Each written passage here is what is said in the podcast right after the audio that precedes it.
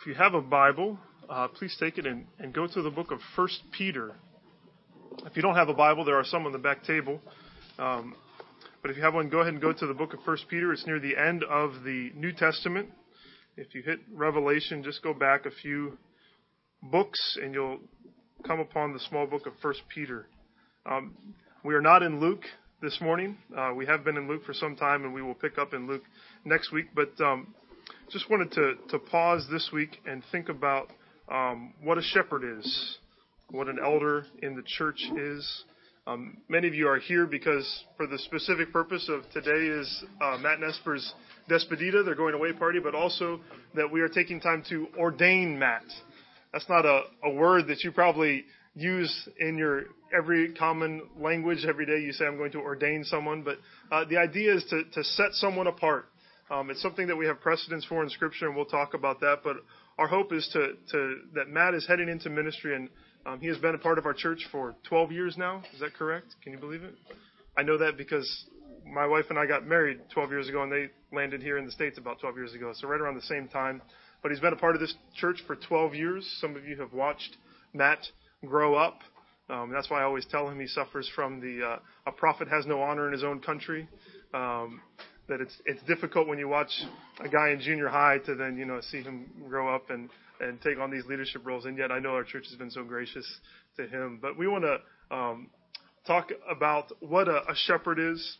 Typically, when you have an ordination service, I've never done this before, so this is my first time. But typically, what people do is that the message is a is a charge of sorts to Matt. So you all get to listen in while I tell Matt uh, how to be a pastor.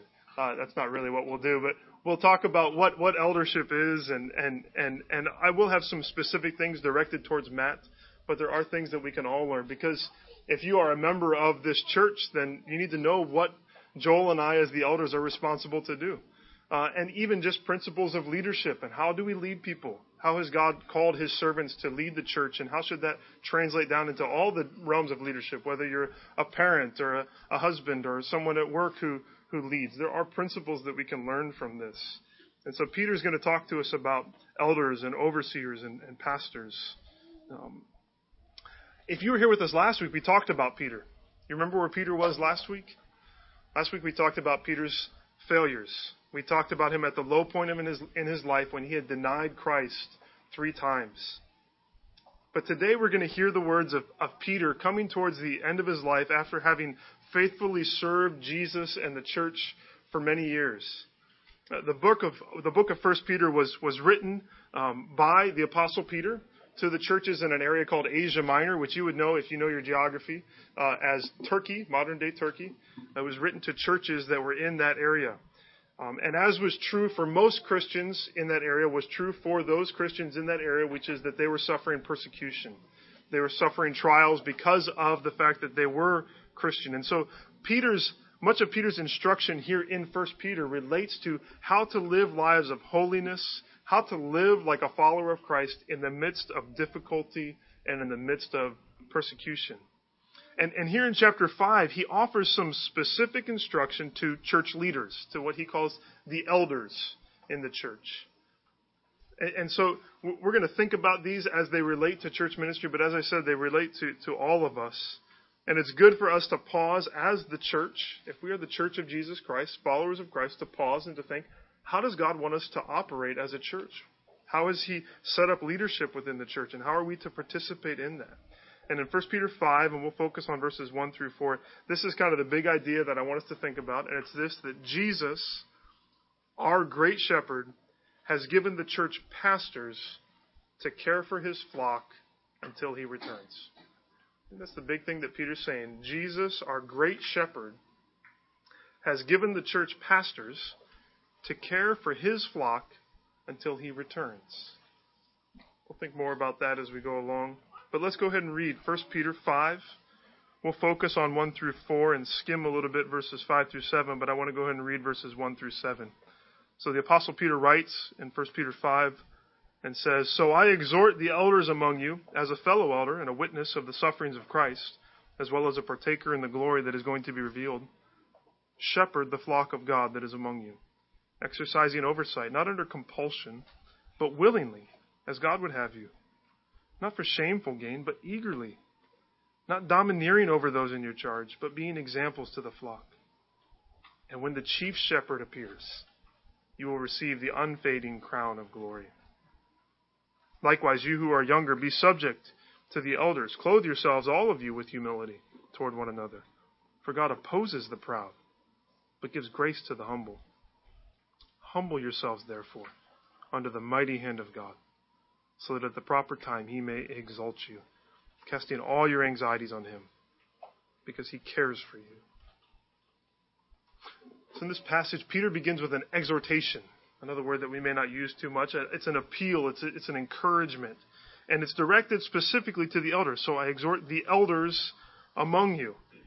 The, the word elders here is not just referring to older people, but is referring to a specific office within the church. It's those that are set apart in the church as its leaders and teachers.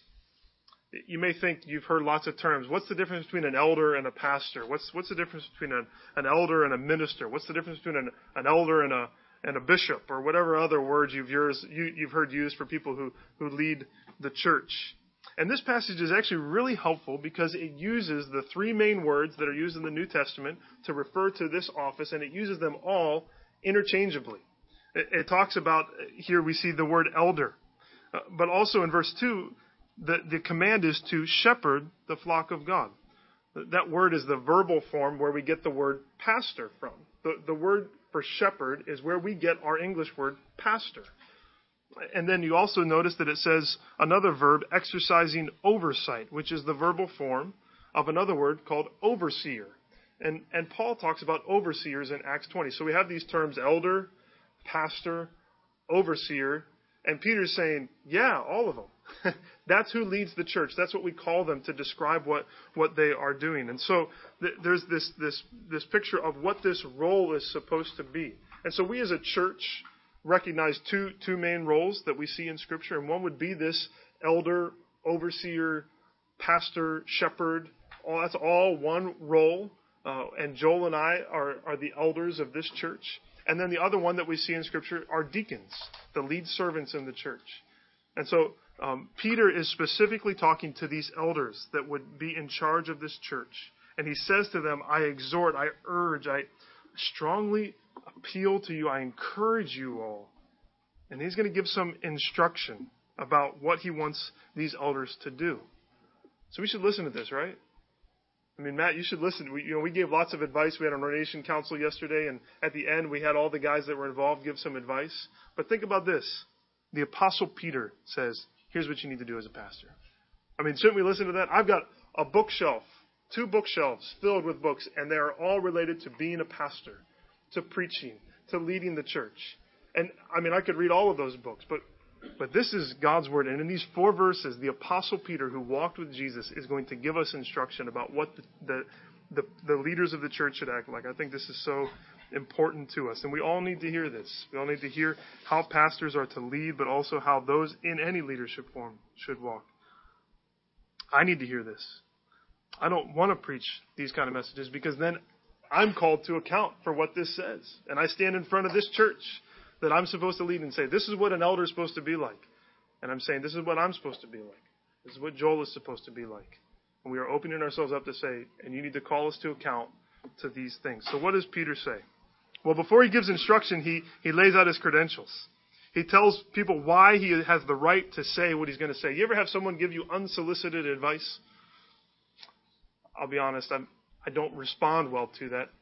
I was somewhere recently and I was carrying Gwen and the sun was shining and I didn't have a hat on her head. And I knew what I was doing, but someone made sure to know that I needed to have a hat on Gwen's head.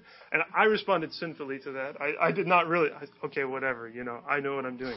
But maybe if that person had paused and told me why they wanted to tell me that, then, then I may have been ready to listen a little bit more. Either way, my response was not right. But here, what Peter does is he's to, he's going to tell us, here's why you should listen. He's going to give his credentials. So what does he say? I exhort the elders among you as a fellow elder and a witness of the sufferings of Christ, as well as a partaker in the glory that is going to be revealed. So he tells us three things. First, he says, I'm a fellow elder. Says, I'm a leader in the church too. He's saying, I have on the job experience that I can offer.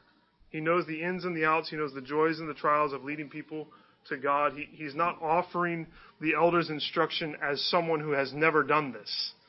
This is something that Peter has devoted his life to. So he exhorts them as a fellow elder. Second, he says that he is a witness of the sufferings of Christ. Think about that. We've been going through Luke and we've watched Peter, haven't we? Peter, Peter walked with Jesus. And he knew all about Jesus. And he knew that Jesus was a man of sorrows, acquainted with grief. He watched Jesus be rejected by his own people. He, he saw, just recently we saw this, he saw Jesus praying in anguish in the garden. You remember that? He was in anguish, and Peter witnessed that. But Peter not only witnessed the sufferings of Christ in watching them, but also in experiencing them himself. Peter was a witness in the sense that he also suffered. He, he knew the truth of Jesus when he said, If they persecuted me, they will persecute you. And Peter was persecuted. He had been imprisoned for Jesus. As Paul says, he probably bore on his body the marks of being a follower of Christ, of being beaten in the name of Christ. He says, I am a witness of these things. He had just told these leaders, he says, don't be, in, in, in um, 1 Peter 4, he says, don't be surprised at the fiery trials that come upon you. And he knew that firsthand because he had faced trials for following Christ. And so he says, I want to exhort you, elders, but I want to exhort you from the standpoint of being a witness of the sufferings of Christ. I saw Christ suffer, and I have faced suffering myself for the name of Christ.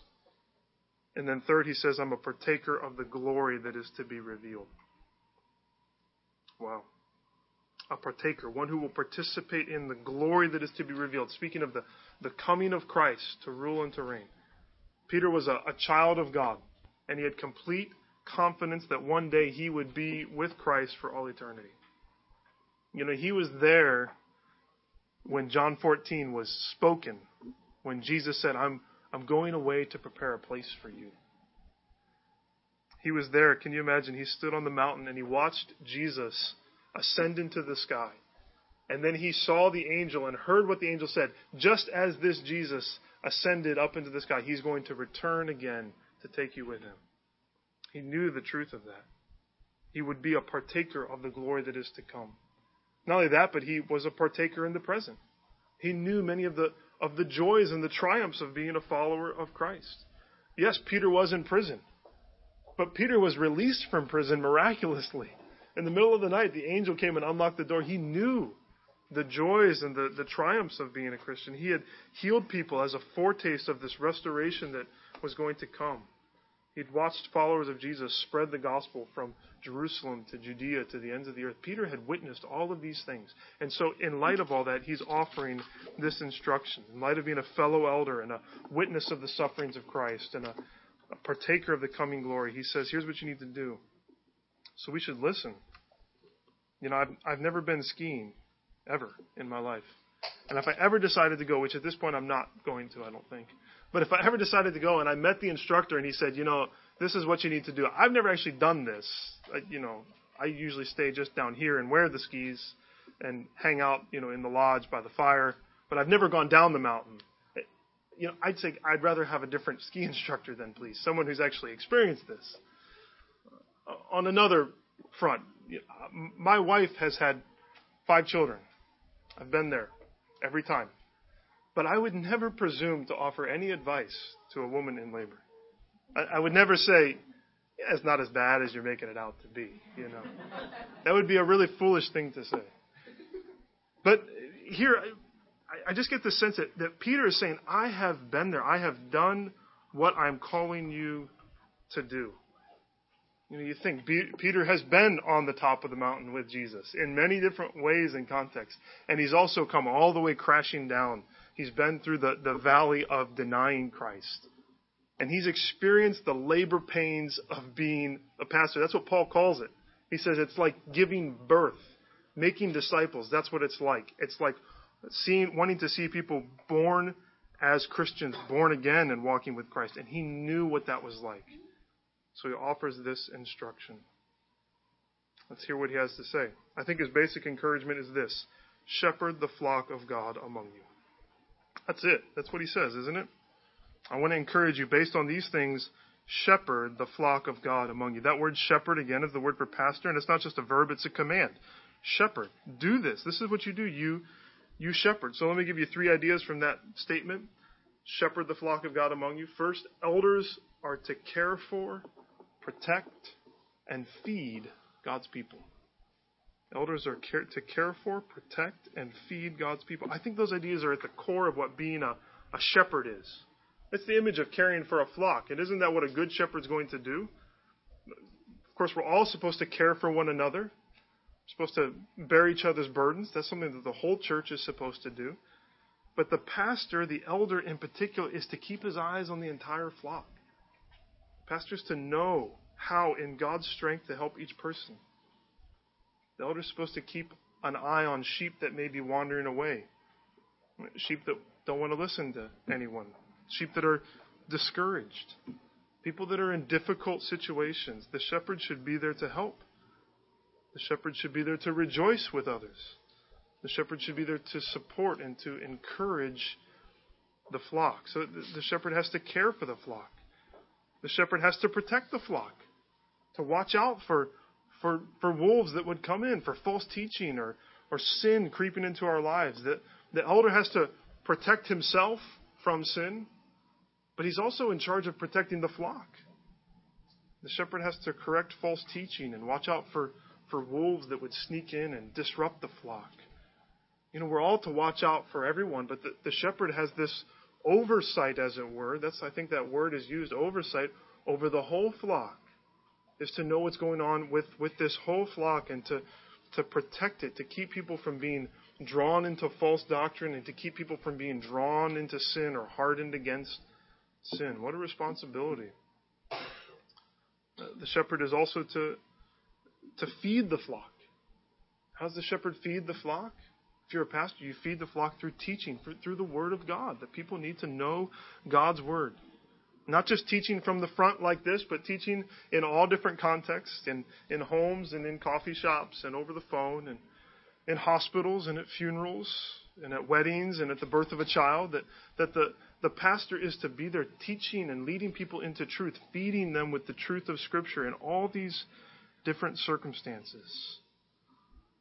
What a high calling, huh? It's weighty. And we can only do that. A, a shepherd, a, an elder, an overseer can only do that in the strength that Christ provides. So I think a shepherd has to be a man of prayer, doesn't he?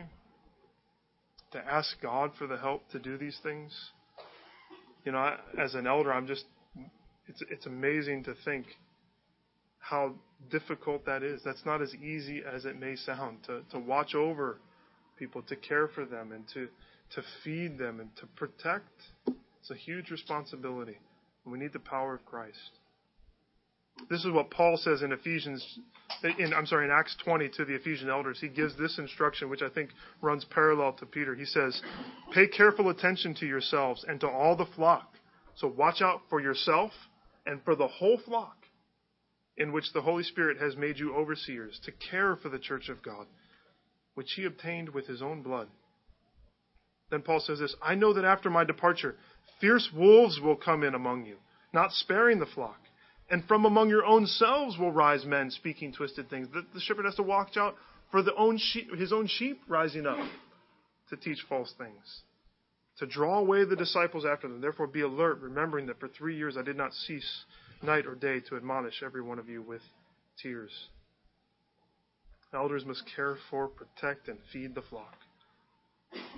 The second thing I want to say about this phrase, shepherd the flock of God that is among you, is that elders are under shepherds caring for God's flock.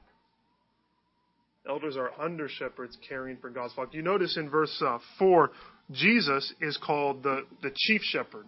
So he's kind of the, the top shepherd, the main shepherd. And then he has under shepherds, people who are responsible for leading, and, and they are responsible for his sheep.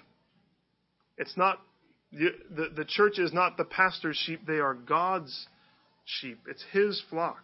And Jesus is the one who is ultimately in charge. Should never say, This is my church. Don't ever call this church Andy's church. This is not Andy's church. This is God's church. This is not Joel's church. This is God's church and God's people, God's flock. So pastors are stewards. They've been entrusted with God's flock, with God's people. And yet, the pastor is a sheep as well, isn't he?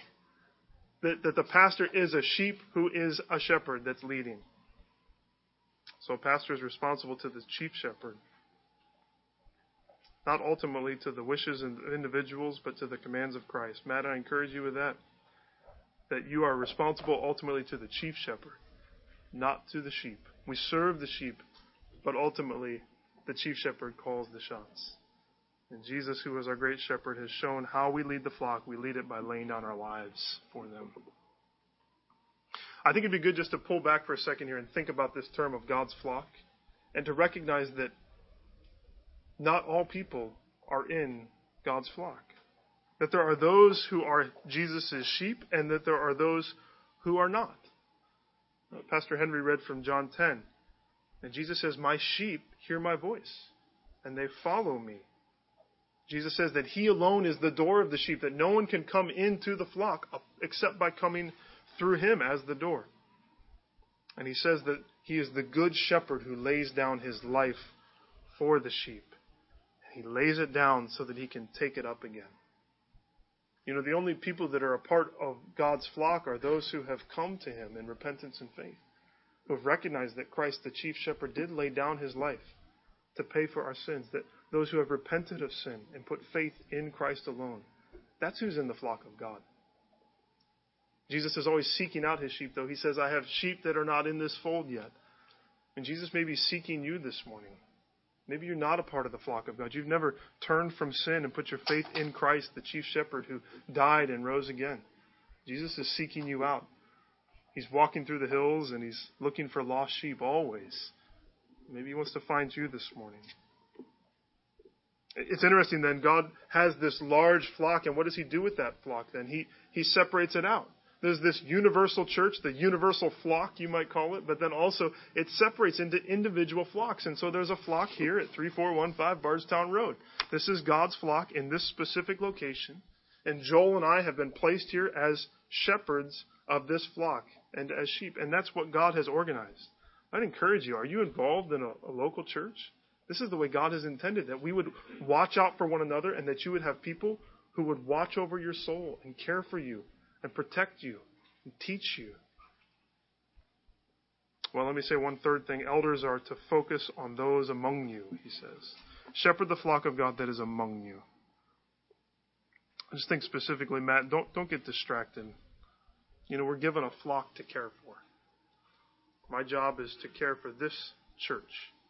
My ultimate responsibility is not to the church at large or for another flock but rather this specific church that's in front of me. We can't be distracted by seeking to care for every sheep that there is. There's a specific flock that God has given you, and He's giving you a, a flock to care for.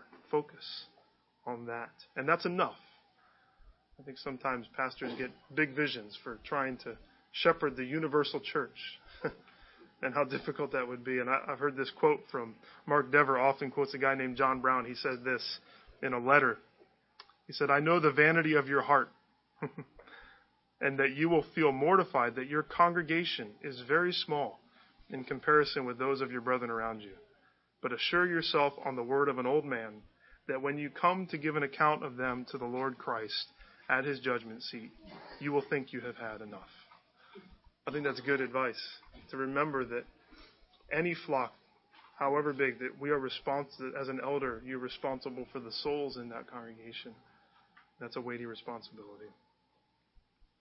Briefly, then, let me say some other things. He gives this command and then he talks about motivations and he offers some contrasts, things that should motivate pastoral work and things that shouldn't. They're wonderfully worded here, but let me try to summarize them briefly. First, when pastoring, it should be eh, not forced, but freely. Isn't that what he says? He says, not under compulsion, but willingly. Remember, who's Paul writing to? Churches that were facing persecution. And when churches face persecution, who gets hit first? The pastor. I think some of these pastors wanted to get out of this gig. They didn't want to be a pastor anymore, but they felt compelled, they felt forced to do it. And, and Peter is encouraging them. He says, Don't do it out of compulsion, but do it freely. He's encouraging them to remember their calling and to serve God as a shepherd freely. And I know that Matt is ready to do it, but there will be days when it's hard. And that the shepherd must continue to shepherd the flock and seek that God would allow him to do it freely. The second one is not to earn money, but eagerly, not for shameful gain. Now, who would go into pastoral ministry to earn money, right? Sadly, that's true in our day and age, though, isn't it? People can earn money and become rich and appeal to people to give them money to buy planes so that they can uh, fly around the world. It's a sad thing. And, and Peter says here, listen, don't do it for the money. That can become an actual challenge. You have a degree in philosophy and from the Southern Baptist Theological Seminary. What else are you going to do? I'm in the same boat. Moody Bible Institute and Southern Baptist Theological Seminary. If I'm not a pastor, what am I going to do? I go back to Starbucks. Both of us will go back to Starbucks, right? don't do it for the money. Not eager for money. You could be eager for money, but don't be eager for money. What's he say? But do it eagerly. And some translations say eager to serve. Eager to serve others. That the goal of pastoral ministry is not to make a buck, it's to, it's to serve people, to love people. Eager to serve others, eager to glorify God, I think would be the ultimate thing, isn't it? To see God lifted up and people come to know Christ. That's where our drive is at. And let me just say something specifically, just this idea of money, and probably because we've been going through the book of Luke. But um, if we do it for money, then who will we serve? People with money, people that can help us. Matt, you're going to a rich place, place with lots of money. Don't serve because of the money. And I, I love in Galatians, Paul, after becoming a Christian and after this they separate, they figure out this whole thing with the Gentiles, that, that he's going to the Gentiles. They say this. He, he says, they, they sent him out and said, preach the gospel to whoever you want. And then Paul, in giving his testimony, says, only they, the apostles, asked us to remember the poor. The very thing I was eager to do. I love that. That, that that's at the core of what Christianity is. So don't forget the poor.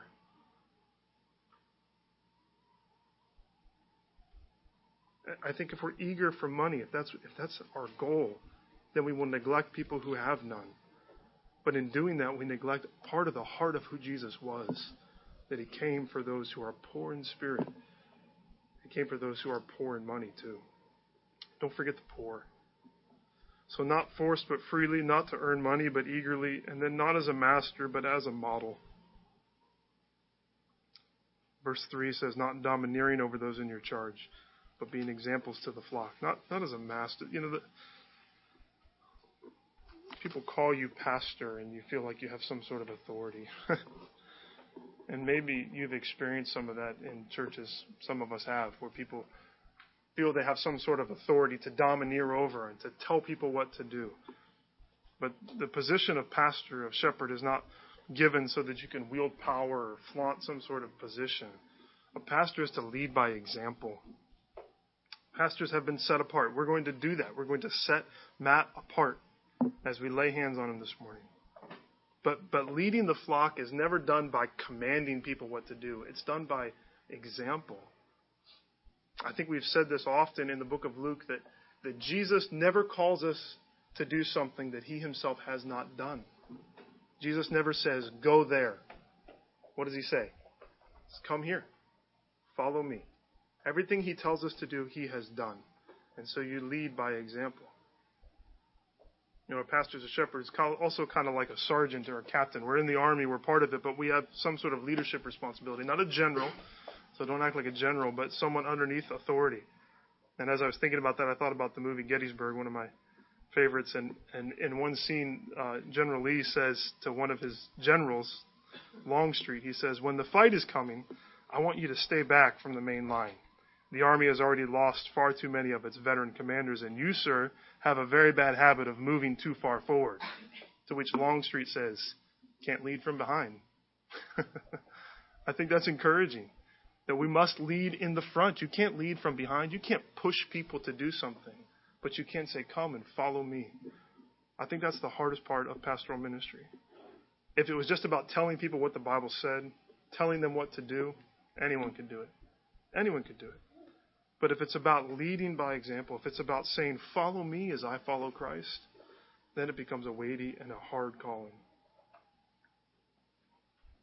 That's true of any leadership, isn't it? Just do as I say, not as I do, ever work? Those of you that are parents? no, it doesn't. We lead by example. We follow. And, and people will follow in that way. So don't don't get it in your head that you've got this position and you are somehow indispensable now to the cause of Christ. Can I give you another war quote?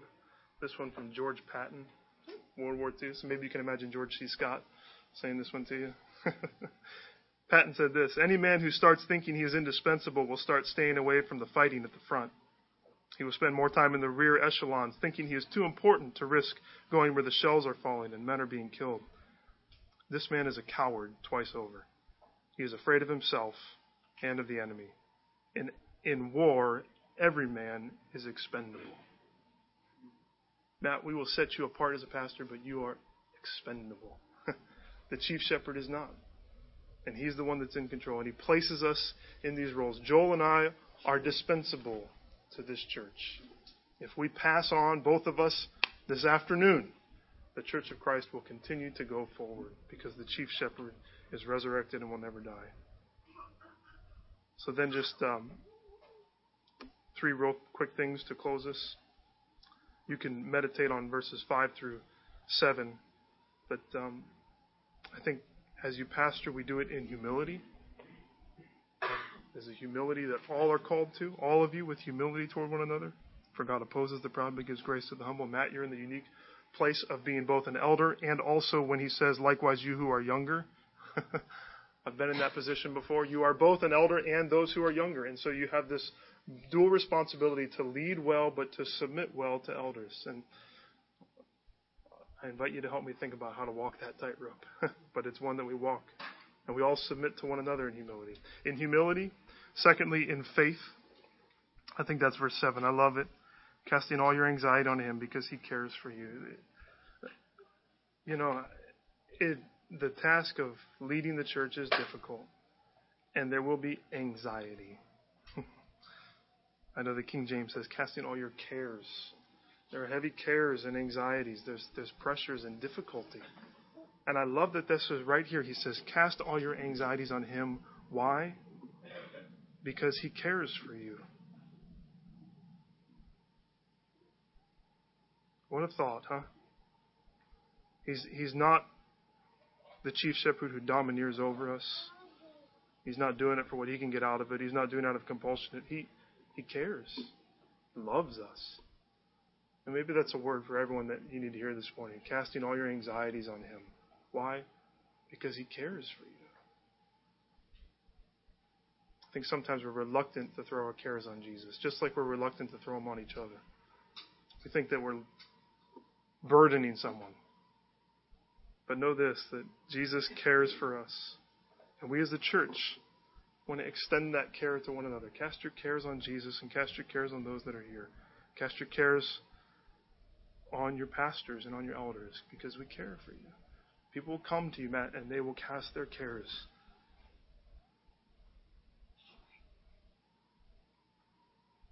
On you. That's it's a privilege, but it is heavy. So give them to Jesus because he cares for you. So, in humility and faith, and finally in expectation, we skip verse 4. When the chief shepherd appears, you will receive the unfading crown of glory. That's what he gives to all who believe.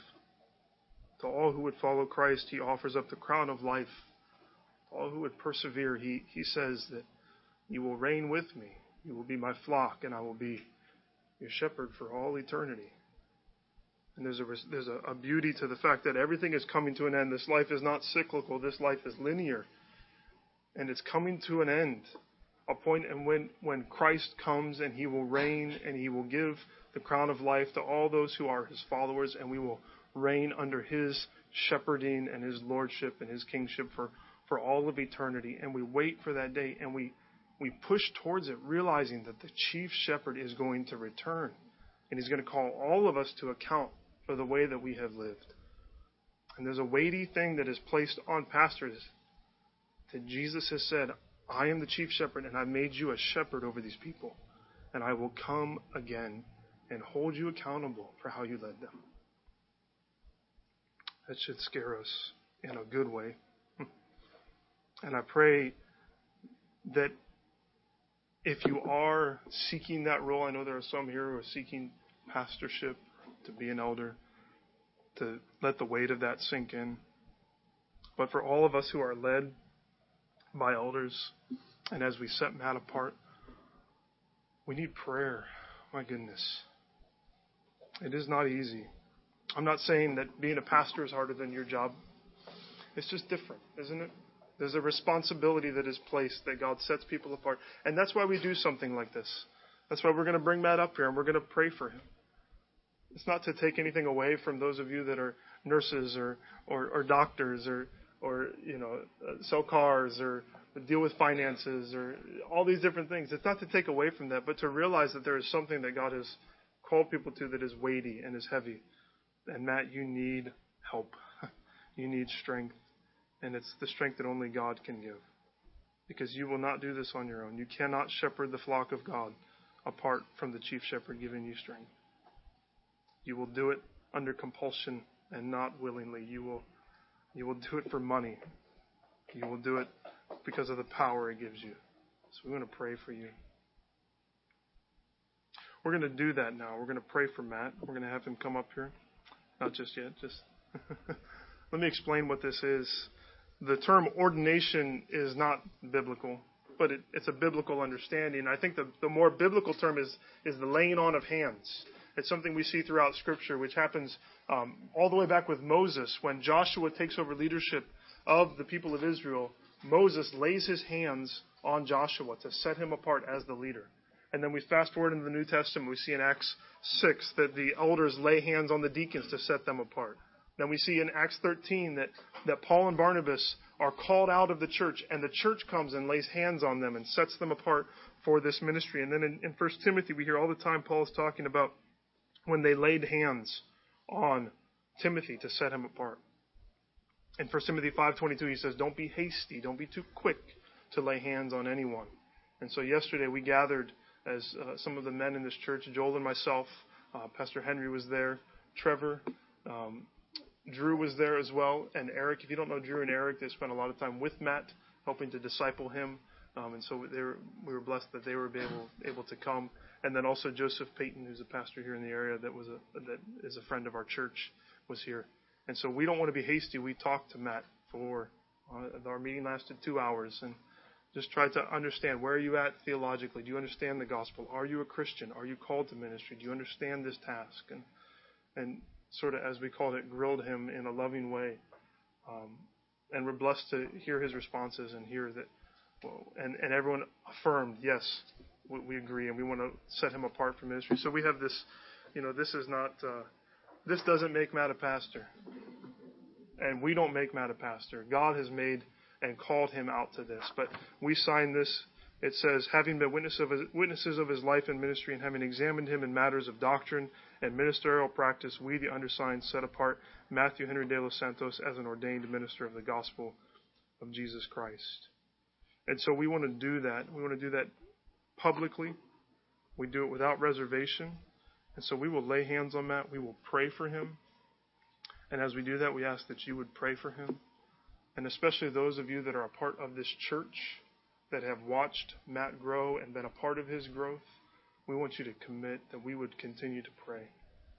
In many ways, Matt's kind of the first homegrown, as it were, uh, missionary of sorts that we are sending out. What a, a unique thing, an amazing thing that we can do to send him.